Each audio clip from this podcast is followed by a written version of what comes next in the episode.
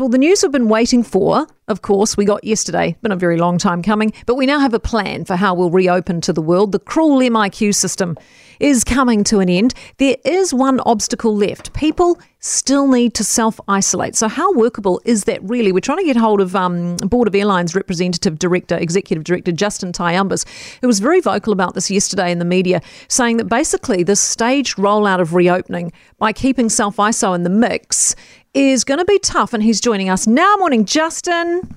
Good morning, Kate. So I was just saying, in terms of this, you know, gradual reopening and with self isolation still in the mix, how workable is that? Do you reckon?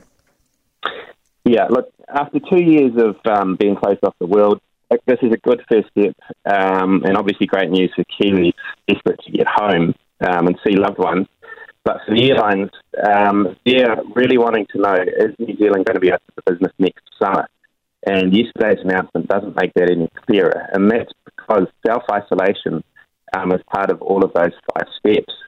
And ultimately, what that means for the international airlines, the long haul flights, they can't fill them up um, or grow them beyond where they are today.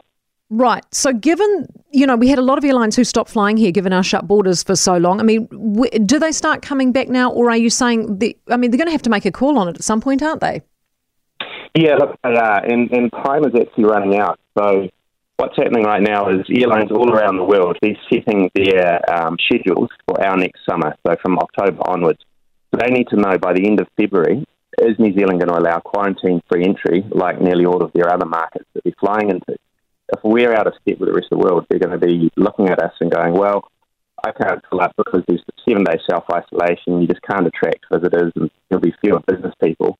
So we'll put our aircraft onto other routes, and, and we might leave our, some of our existing aircraft there, but we won't be growing it.